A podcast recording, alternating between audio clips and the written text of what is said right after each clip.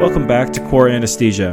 Whether you are a student prepping for tests and boards or a CRNA here to earn CEUs, we are glad you've joined us. For more about us, make sure to check us out on Instagram at Core Anesthesia and online at coreanesthesia.com. Welcome back to Core Anesthesia. I'm Cole here with Tanner, and today we want to spend our discussion mainly focusing on the induction agents that we would use to start our anesthesia. We're also going to talk about a lot of these agents can be used as continual IV agents during the case, and so we'll kind of just cover all of those at once. The main ones we want to go through are going to be propofol, etomidate, ketamine, benzodiazepines, Precedex, and then barbiturates. So there's not a, a lot of medications in this, which which is nice because we can go a little bit more in depth with each one. But we basically just want to go through those different classes of medications and talk about the differences between them, when we would use one over the other, and what contraindications there would be to using them. Yeah, so the first thing we want to talk about are the different types of receptors. And specifically, with a lot of these, what we'll be talking about are the GABA receptors. GABA is the main inhibitory transmitter in the CNS. And when the GABA receptor is stimulated, it will allow chlorine. So chlorine is the big electrolyte that you need to remember here to move into the cell, and that will cause hyperpolarization. So similarly to some of the other pathways that we've talked to, what we're really trying to do is decrease the signal from being sent down the pathway. And so if this postsynaptic side, this GABA receptor causes the membrane to be hyperpolarized, then it's not going to want to continue this signal. So that's really what agonizing the GABA receptor will do. And then the other one that we want to talk about is the NMDA receptor. And this is when we think of ketamine, this is going to be the receptor that is used here. And instead of being an agonist like some of these other ones, ketamine will be an antagonist to the NMDA receptor. So usually glutamate will bind to NMDA and allow positive ions to flow through. And that's how you get your depolarization. Well, ketamine will block that. And that's how you, again, stop that signal from being sent down is by blocking that NMDA receptor. So, in terms of how these drugs move throughout the body, for the most part, what happens is we give a bolus dose in through an IV and it gets a really high concentration in the blood. So, the concentration of the medication becomes really high in the blood and it immediately goes to the vital organs that get the most blood flow. And one of those is going to be including your brain, obviously. And that's why you have that really quick and short time for the onset.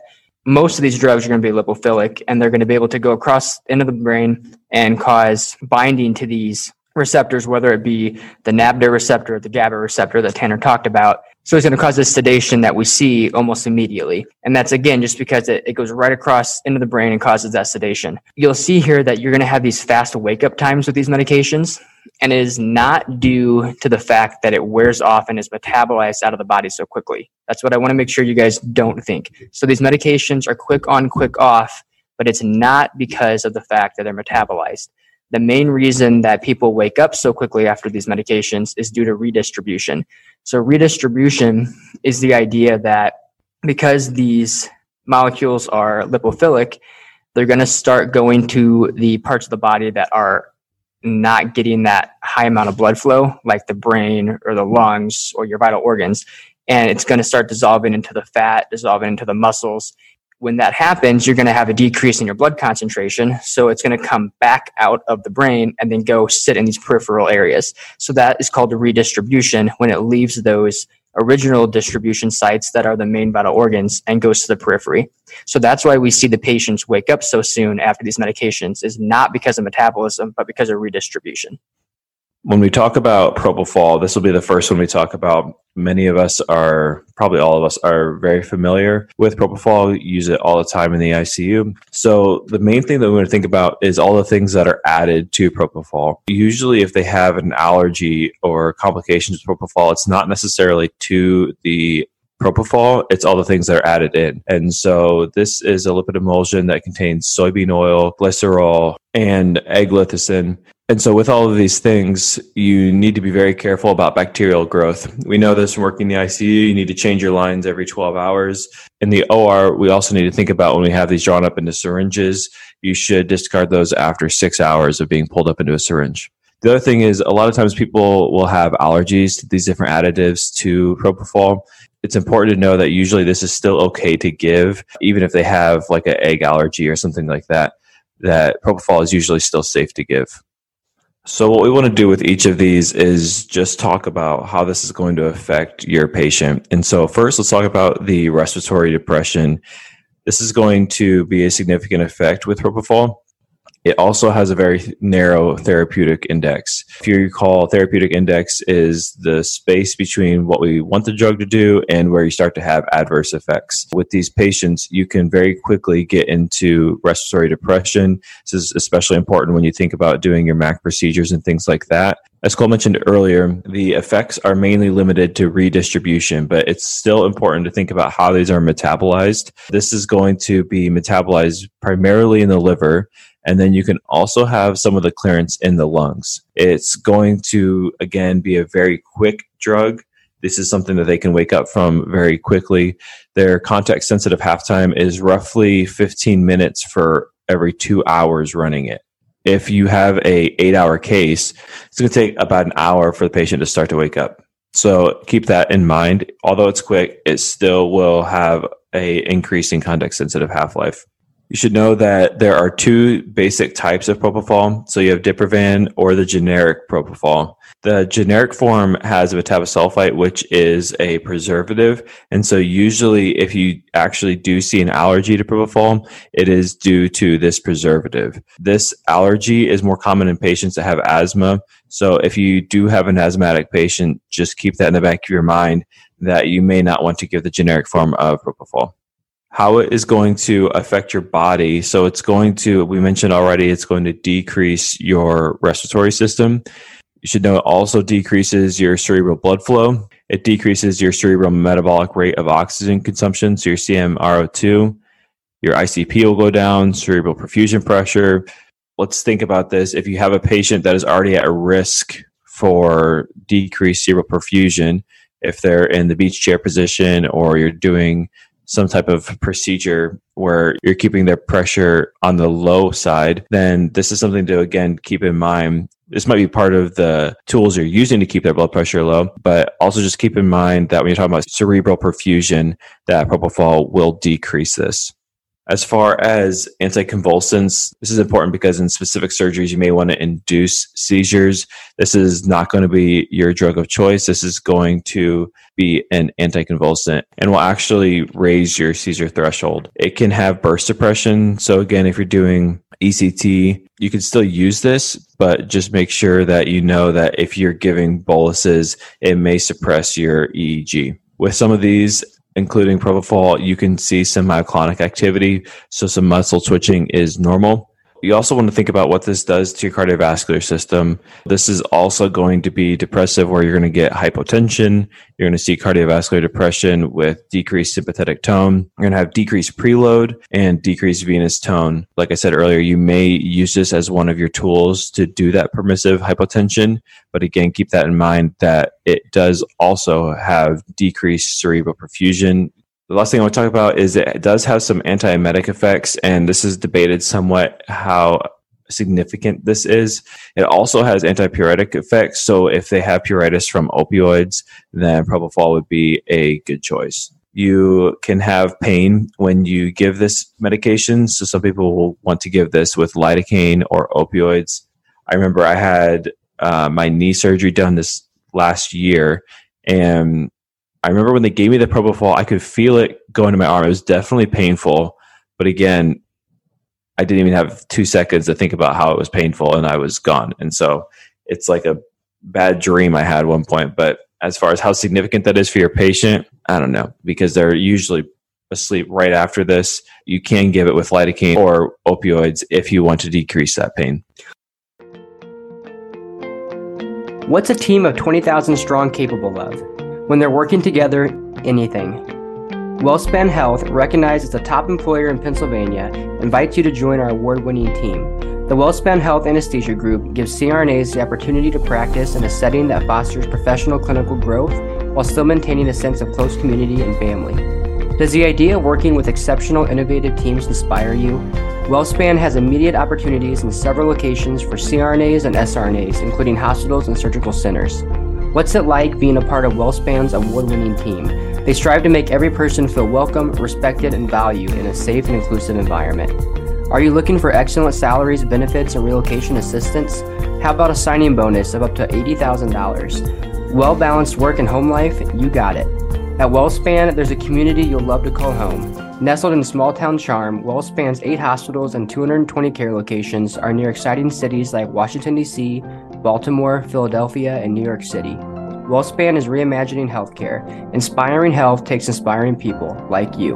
Learn more at joinwellspan.org/crna. So, just to think about when we're going through all these different things, most of these drugs we're going to talk about then are going to cause all of this CNS depression. So, for the most part, you're going to see that decrease in cerebral blood flow, that decrease in the metabolic activity of oxygen in the brain, decrease in pressure in the brain. So, just when in doubt, any of these sedation meds, I think it's pretty obvious to assume it's going to decrease that. And for the most part, as Tanner said, with the respiratory things, it's going to de- decrease or depress your respiratory system. And so, the big thing we're talking about here is you're going to have a decreased response to your CO2. So we talked about this a little bit when we talked about opioids, but basically, if I'm going to have respiratory depression, which way do you think my CO2 curve is going to shift? To the left or to the right? So if you said to the right, then you're correct. Basically, shifting it to the right means that it's going to cause a higher level of CO2 before you have that response to breathe from that CO2 level. So it's just going to not make our body as sensitive to that elevated CO2 level. So when in doubt, all these medications, just assume that it decreases your brain activity and then that it also decreases your respiratory drive. So the one other thing that we want to talk about here with propofol is that it can cause propofol infusion syndrome. So from my experience in the ICU, we would maybe start patients that would get intubated on propofol infusion and then discontinue that and switch over to Precedex or another form of sedation within a day or so afterwards. The big concern here is the risk for propofol infusion syndrome. So the risk is higher when you're running the dose at at least four milligrams per kilogram per hour. If you're running it for longer than 48 hours, if you're giving it in children, if you're giving it with a steroid dose or catecholamine infusion, or if the patient has sepsis. It would make sense then, me working in the medical ICU, I took care of a lot of septic patients that were maybe getting catecholamine infusions. We were running norepi or epinephrine to increase their blood pressure and they were septic. So obviously this would be a really good situation for propofol infusion syndrome to happen. And that's why we would switch over to a different form of sedation. So what is it exactly? So they think what happens is that basically the propofol prevents long chain fatty acids from getting moved into the cell and having oxidative phosphorylation occur. Well, if you remember what oxidative phosphorylation is, it's basically the process of when you go through your aerobic respiration in your cells, uh, breaking down the glucose and turning it into ATP through the electron transport chain, which is where you need oxygen to come into play at. Well, if you're not going to have that happen, then basically you're going to be more at risk of having metabolic acidosis because your body's going to switch into this anaerobic respiration phase. So that's one big sign here is metabolic acidosis will occur. You're also going to have hypotension, some bradycardia, which can result in heart failure, arrhythmias. You can have a backup and have some pulmonary edema occur. You can have hyperkalemia, rhabdomyolysis occur, some hyperthermia, and an anion gap occur as well. And then the big one that I think of with propofol that they would always have me in the ICU monitor is their triglyceride levels and base and their liver function tests. And so you can have some hepatomegaly occur and some elevated triglyceride levels occur. So just keep that in mind that that is what the propofol infusion syndrome is all about.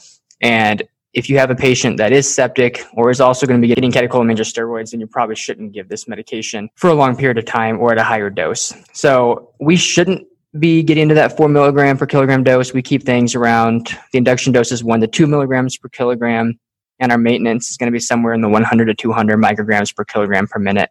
The last thing with this drug, really quick, is it does have a pro drug that we can give. I've never given it before, but it's fospropofol, which is basically then metabolized by alkaline phosphatase in the blood, and then it's turned into propofol. So this medication, really the only thing I could find about it was that it causes a lot of burning in their genital and anal regions. But other than that, it, it basically doesn't have all the same effects that propofol would because it gets metabolized in the propofol. So basically, the summary of propofol, the things that you want to know. I know that was kind of a longer section, and we talked about a lot of different things. But the main things you want to know, the things that make propofol stand out. One, you need to change your syringe after six hours because of the bact- the risk for bacterial growth. Two, it has a narrow therapeutic index. Three, it's going to cause respiratory and cardiac depression.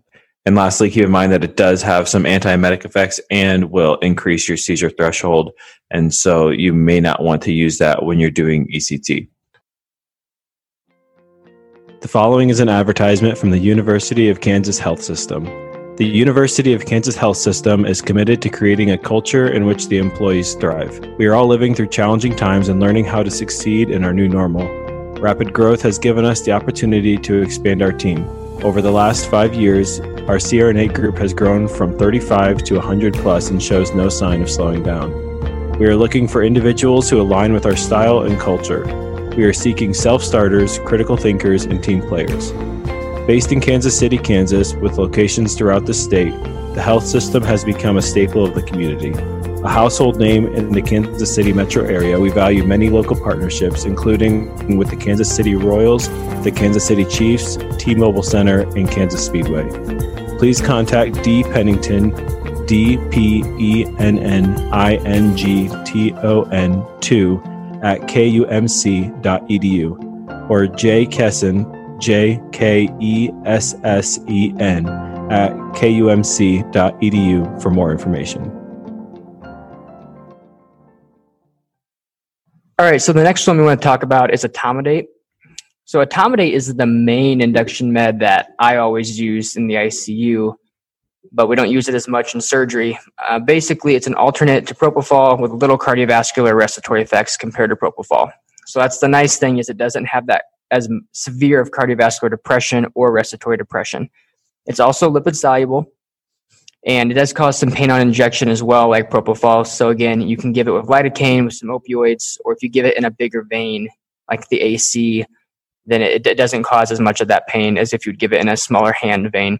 Another common characteristic that you can see with etomidate is myoclonia, which Tanner talked about with propofol. It's that muscle twitching that occurs. And the big thing here is that there are some major contraindications to giving etomidate. The first one, if you remember from our endocrine talk, is that it can cause a reduction in the amount of cortisol that can be formed. So, etomidate is one of the medications that block or inhibit the 11 beta hydroxylase, which is an enzyme that is involved in the cortisol production in the adrenal cortex. And so, if you give this to a patient that has adrenal insufficiency, then it's obviously going to reduce the amount of cortisol that they need. So, they're not going to be able to have that systemic response that they need for any intrinsic stress that they have. So, a sepsis would be a perfect example of an intrinsic stress response. So, if you have a septic patient come and you need to do emergent surgery on them, this may not be the induction med that you want to use, which surprises me because I feel like we used it a lot on the septic patients in the ICU that I took care of. So, what is the disease with adrenal insufficiency review from last week? I'm going to say Addison's disease. awesome. We're, I think we're one for three on our review questions. So, that's our first correct answer. Yeah. Uh, so, the other thing that it's a contraindication I'm going to butcher the name of this. I apologize, but you want to avoid it in patients with acute intermittent porphyria. And so porphyrias are basically this condition which you can't convert precursors into heme. And so heme is basically a building block to form hemoglobin. You have this enzyme called ALA synthetase, which basically it, it makes these precursors to the heme, but then you're unable to actually convert those into heme. And so you have this buildup of all these precursors that occur. And because there's less heme, which is the final product in this cascade, it doesn't have a negative feedback loop to block ALA synthase from making more of these precursors. And so as these precursors develop is when you start to see different symptoms that can occur. And so these different symptoms are usually presented as abdominal pain, some seizures, some delirium, psychiatric things that occur. And basically, we want to prevent this increase in the ALA synthase, which is going to make more of these precursors. So, two drugs that we're going to talk about today that actually do increase ALA synthase are going to be etomidate and then we'll get to it a little bit later, but barbiturates as well. And while we're at it, other drugs are glucocorticoids also do this, and hydralazine also do this. But for today's purposes, etomidate and barbiturates are going to be the two that we're going to talk about. So you don't want to give etomidate in patients that have this genetic disorder or this acute intermittent porphyria to decrease the amount of ALA that's actually going to be causing these precursors to develop. So that, those are the big two things to etomidate. Don't give it for adrenal insufficiency and don't give it to these porphyria patients as well. Moving on with it, again, just like propofol, the wake up is due to a rapid redistribution rather than the actual metabolism. The mechanism of action, again, is going to be on the GABA receptor. It's a GABA agonist. So just like propofol, it's going to increase this GABA receptor to hyperpolarize the postsynaptic cell and decrease the amount of signal that's able to go through. Dosing for this is usually 0.2 to 0.4 milligrams per kilo.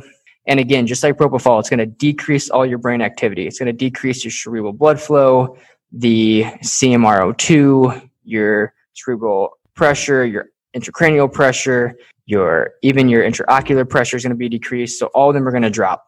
And basically, the big thing here is even though the cerebral perfusion pressure is going to drop, it's not going to drop significantly enough to really cause a consideration.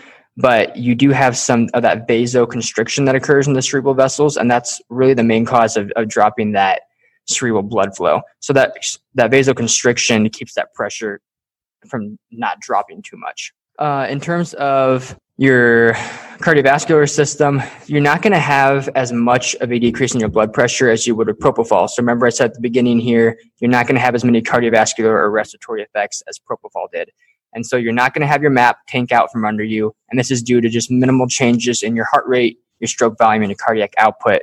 You are going to have some decrease in your SVR though, and that's what's going to cause that slight decrease in the MAP to occur.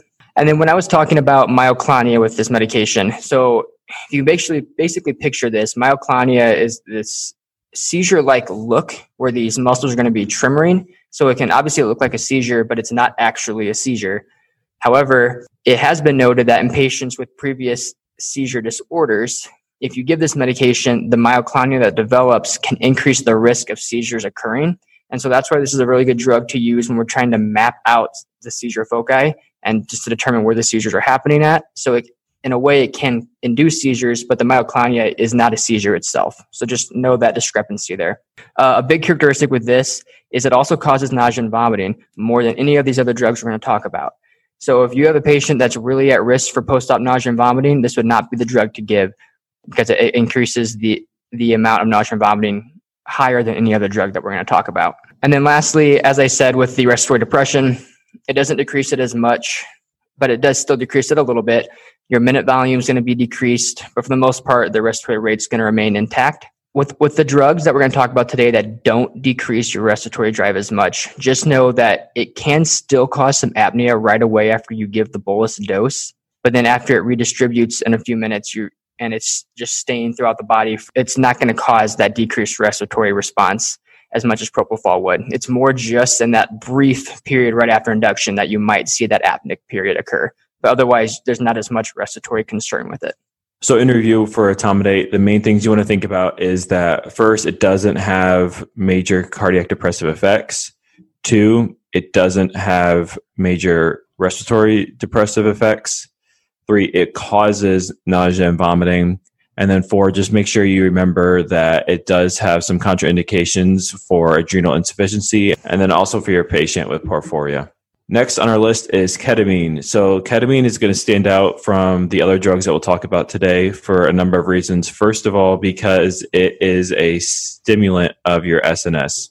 And so, this is going to act differently for a number of reasons, but also, like we talked about earlier, this is going to be an NMDA antagonist. And so this is going to cause its depressive effects by blocking the NMDA receptor, not by the GABA agonism like some of these other drugs that we're talking about. This will make people just feel separated from the environment. This is what's called dissociative anesthesia, but they will still maintain their reflexes.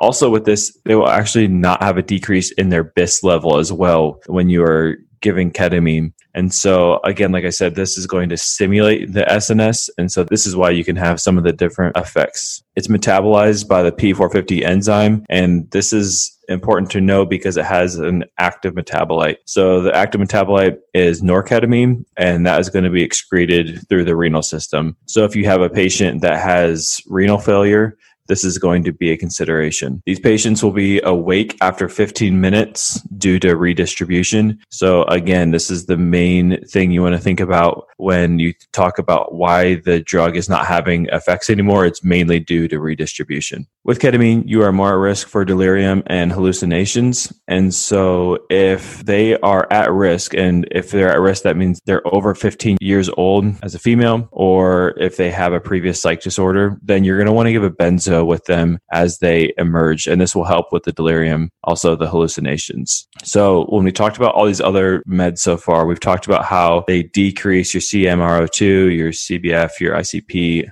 intraocular pressure, EEG. Ketamine is going to be the opposite of this. And so it's going to increase all of these things. Also, like I mentioned briefly before, ketamine will not decrease your BIS even when they are totally unconscious. Again, this will increase your SNS. And so when you talk about the cardiac side of this, this will increase your cardiac output, heart rate, systemic vascular resistance, and your pulmonary vascular resistance.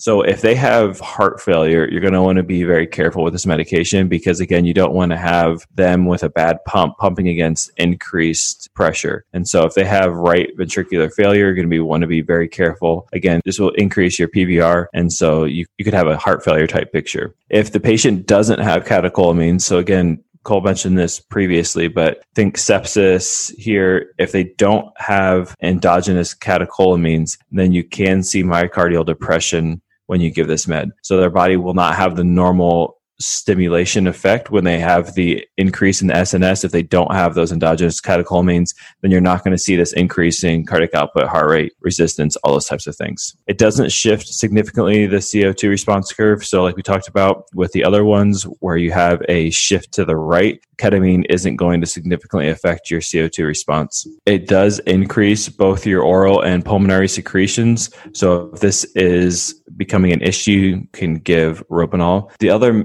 major thing that we want to talk about here is it causes bronchodilation. So if you have a patient with asthma or a patient who's wheezing, this will be a great drug because they are able to maintain their respiratory drive and it also will cause the bronchodilation. You can still have a brief period of apnea right after induction, but their airway reflexes remain intact. The other major thing that you'll frequently be questioned about with this medication is it causes nystagmus. You'll see immediately kind of the twitching of their eyes. Again, if you're going to be doing an eye surgery, this might not be the best choice. And the last thing I want to talk about here is that it prevents windup. And I know we talked about this when we talked about the pain pathway discussion, but just remember for wind up, basically this is where you have pain that is causing more receptors to be used on the postsynaptic side. And so then a normal stimulus will be interpreted as an increased sense of pain. And so ketamine, since it's blocking those NMDA receptors, it's going to decrease the wind up. Awesome. So it's really important to note then with ketamine is that this is the first drug we're talking about today that doesn't just do sedation, it also does analgesia. So remember, if you're giving etomidate or if you're giving propofol, it's not doing anything for their pain. So you also need to be treating their pain. But this medication will do both sedation and analgesia. So that's a, a nice perk. And as well, it, it's nice because if you have a patient coming to the OR with really low blood pressure or um, there's just a different kind of picture than we would normally see, this is a great drug to give to help support that cardiovascular system rather than giving it another induction medication that typically drops it. And one other thing I want to quick add is just a trivia point I thought was really interesting was most of the drugs we're talking about here today have like 80 to 90% protein binding. Ketamine only has 12%. So it's, it's very different in terms of protein binding compared to the other drugs. So if you would ever get a test question like that, just know that ketamine has only 12% protein binding compared to the other drugs are 80 to 90%. So also then with review is the nice thing with ketamine is this also helps with your respiratory system because it causes bronchodilation. The other ones whether not affected or cause some bronchoconstriction. So that's why this one's nice to give with an asthma patient. And then again, this has an active metabolite. So as Tanner mentioned be careful with renal excretion then from this metabolite if you have renal failure not to give it. And I feel like there's obviously going to be exceptions to this, but I feel like in everything we've talked about in our talks so far, whenever something has an active metabolite, it's usually then excreted by the renal system. And so they're at risk for having toxicity if they have renal failure with a medication with active metabolites. I, I'm sure there's exceptions on that, but pretty much everything I can remember talking about so far, that's been the case. So do you remember from a couple sessions ago with neuromuscular blockers, which ones had the active metabolites? For neuromuscular blockers? It was oh, a man, while ago. Like a while ago. Um, I don't even remember. I'm just asking. I know there was two of them. I wish I can tell you I knew, but I honestly can't remember. So go back and listen to that talk if you don't remember, because we're obviously bad examples. All right, moving on to the next one. So we're going to talk about benzos. And so 99.9% of the time, we're going to be using Versed for our benzos and anesthesia. I used a lot of Ativan on the ICU, especially taking care of alcohol withdrawal patients. But for the most part, in terms of our anesthesia, we're going to be using Versed. And so I'm going to spend most of my time talking about Versed here. But again, it's a GABA agonist, same thing as what we've been talking about. And induction dose is going to be around 0.1 to 0.4 milligrams per kilo. And again, it has a very, very quick onset, 30 to 60 seconds. It gets into the, the brain and that vessel rich group really quickly. And then the quick off again is from redistribution. The unique thing here is that it has this imidazole ring, which basically, when we store it, we store it in an acid solution, and this ring is open in an acidic solution, and it makes the molecule water soluble. So then, once we get it into the blood, and it's in the physiological pH, that 7.4 range, that ring closes and it becomes lipid soluble. And so the, the nice thing about this then is because it's already water soluble when we're storing it, it doesn't need the addition of propylene glycol, which is usually what causes that pain or that venous irritant that you get when you're injecting these other meds. So that's the nice thing is we don't need that with this medication. And then once we get it into the system, it switches and turns into lipid soluble and then is able to cross into the brain. So that's a beautiful chemical structure of this medication that allows it to do that purpose. Speaking of active metabolites that we just talked about, so midazolam or Versed also has an active metabolite. And where do you think it's going to be excreted by? kidneys. Kidneys. I'm glad you got that one right. So again, it's going to be excreted by the, the renal system. So just be mindful of that. This type of medication, the benzos are anticonvulsant medications. They also cause some anterograde amnesia, not retrograde. So keep that in mind, anterograde amnesia, and some muscle relaxing effects as well. When we give this induction dose, it can initially decrease that cerebral blood flow and that metabolic rate of oxygen in the brain as well but it doesn't cause any analgesia. And I think the big thing that we think about when we talk about benzos or Ativan is their ability to be an anti-anxiety medication. So that's that's a nice perk of this medication. That is, it's a anti-anxiety med. And speaking of that, if you overdose on this, then what's the drug that you're going to give to replace it? So a lot of times people would come in to the ICU I took care of, took a, too much Ativan, and we ended up having to reverse them. So we would give give flumazenil, which is an antagonist of the GABA receptor. So this is an interesting point that I actually just learned about today. Was basically if you give flumazenil and it reverses the effects of Ativan, shouldn't flumazenil cause you to be more anxious? Because if you give Ativan to decrease your anxiety and then I antagonize that, wouldn't I be more anxious with flumazenil? And the answer is no, because an antagonist doesn't do the opposite effect of an agonist. If you remember from Pharmacology 101, an antagonist basically just blocks the receptor. If you bound an inverse agonist to the receptor, then it would cause the opposite effect, which would be anxiety. So I thought that was interesting. Flumazenil is just an antagonist, so it just blocks it. It doesn't do the opposite effect. It's a shorter half-life than a lot of the benzos. Just know that you might have to give subsequent doses of this medication. This kind of the similar effect we talked about with opioids with Narcan, how that had a, a shorter half-life than a lot of the opioids. And so you may have to redose that medication as well. So with flumazenil, you're going to start with 0.2 milligrams and just keep giving 0.2 milligram doses up to one milligram. Just know that if you give too much, it can cause some seizures, especially in patients that are chronic benzo use patients. The other thing I just want to specifically talk about with Versed, it's also a nice drug because it doesn't have a, those cardiovascular or a lot of respiratory side effects that you would see with the other medications. So this is, this is a pretty straightforward drug from that standpoint. But again, during that initial induction dose, you can have a little bit of respiratory depression, but not for the duration of the drug. And then just know that the half life of Versed it's about six hours, and even Ativan gets up to I think it was like 43 hours or something that I saw because that has some enterohepatic recirculation. But basically, just know that these medications last a lot longer, and so it's okay if you're doing it for a young person and they're going to have a short surgery and go home and they can bounce back from it. But if you give it to an elderly patient for their one hour surgery outpatient wise and expect them to go home the rest of the day, they might be sleepy, sleepy the rest of the day, not might not be able to get out of recovery and go home very quickly after their procedure. So just keep that in mind um, if you're going to be giving a benzo uh, during your procedure. So next, let's talk about dexmedetomidine or Precedex. So this is a selective alpha 2 agonist. And if we remember from our ANS discussion, Precedex and clonidine are the two medications or the major medications that we talk about when we talk about this pathway. And so this will block the presynaptic release of catecholamines by decreasing your cyclic AMP.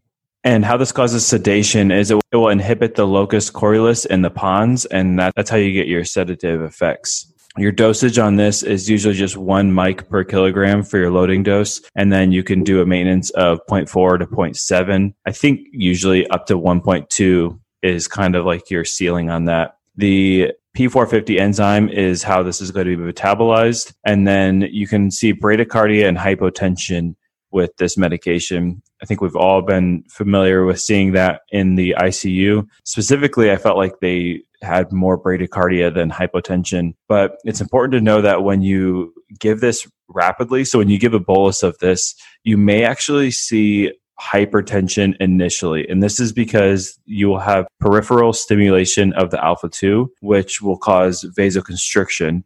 If you remember from ANS discussion, but then immediately after that, you will have central stimulation take over. And that's where you start to get your hypotension. You won't see respiratory depression with this medication, which is nice. And then, and then when you talk about your perfusion pressures and things like that, it will decrease your cerebral blood flow due to the vasoconstriction, but you won't see a change in your ICP or your CMRO2. The sedation for this is nice because like we've probably all experienced. It's not such a sedative like some of these other ones we've talked about. It resembles more your natural sleep. And so they can emerge really nicely from this and it can decrease their emergence delirium. So similar to ketamine, it also has some analgesia effects. And then also a nice thing about this is it has some anti-shivering. So if you have a patient that this would be a consideration for, then Precedex might be a good option.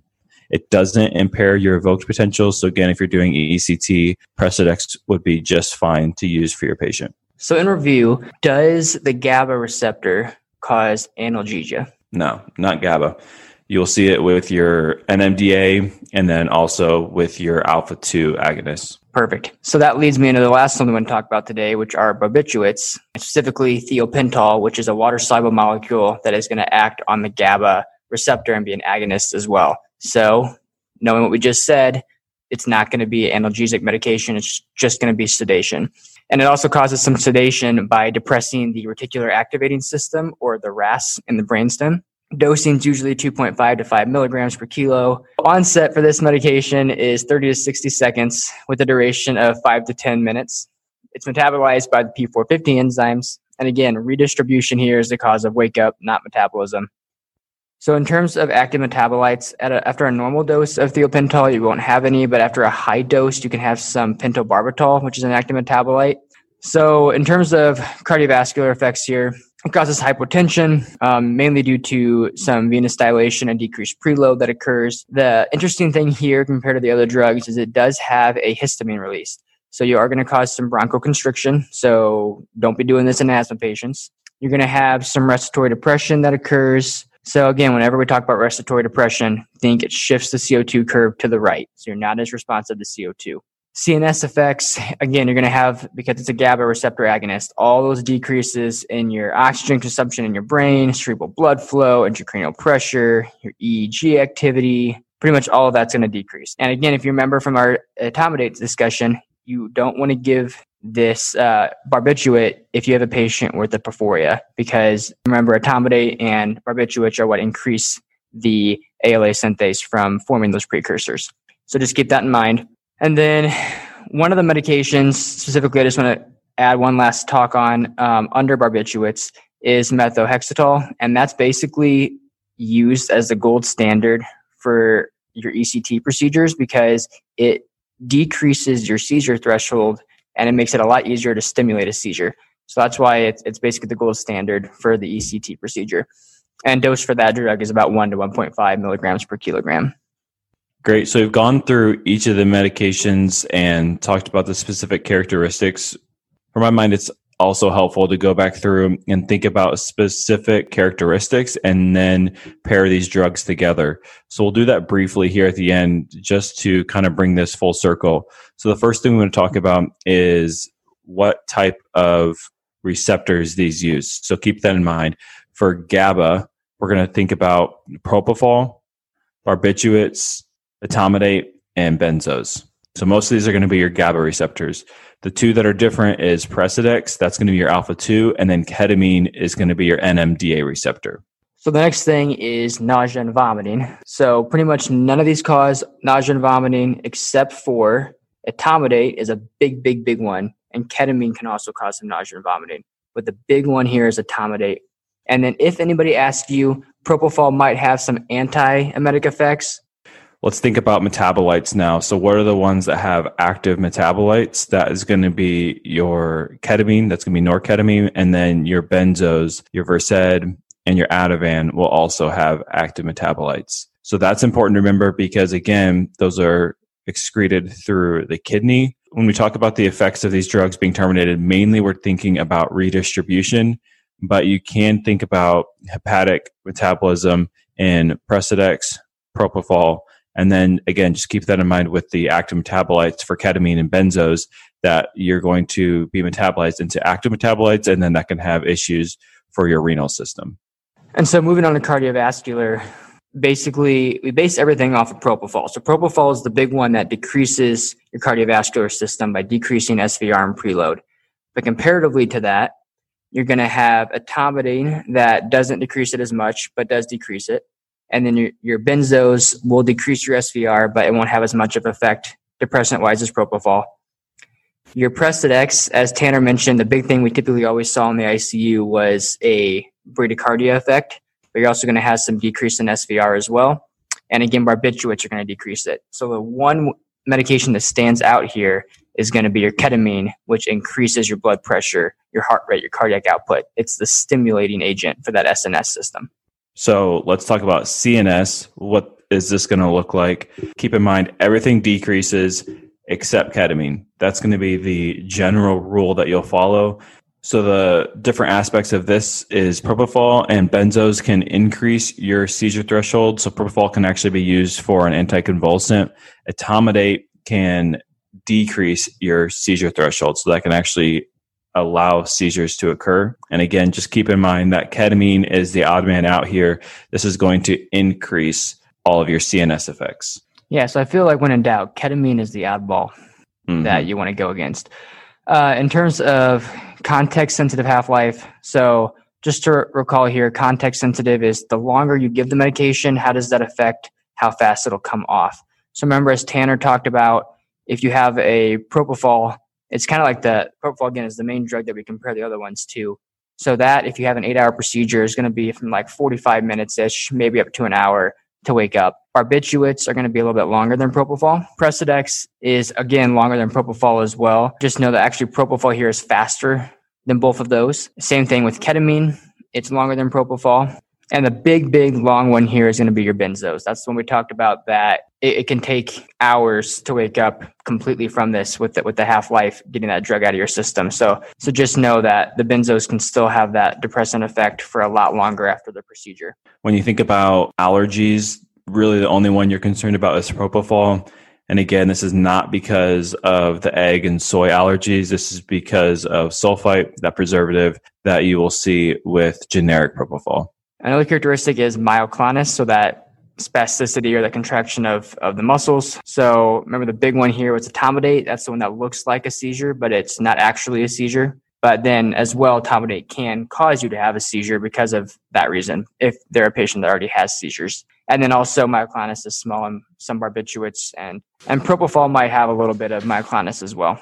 Last thing we want to talk about, and we'll wrap this up, is the effect on ventilation. Basically all of them will cause apnea if given in large enough doses. Propofol for sure, your barbiturates for sure. Ketamine, this is going to be one that you'll have to do a large dose to get that apnea. But the main thing that's different here, remember, ketamine causes bronchodilation. So this is going to be really effective for your asthmatic patients. Your is going to be less than the others as far as causing apnea. But again, with giving larger doses in all of these, you're going to see an apneic patient. Hopefully, that's a good summary on the common induction agents and IV agents that we would use for anesthesia. Just try to keep in mind those different characteristics you talked about there at the end and, and what separates one from the other one.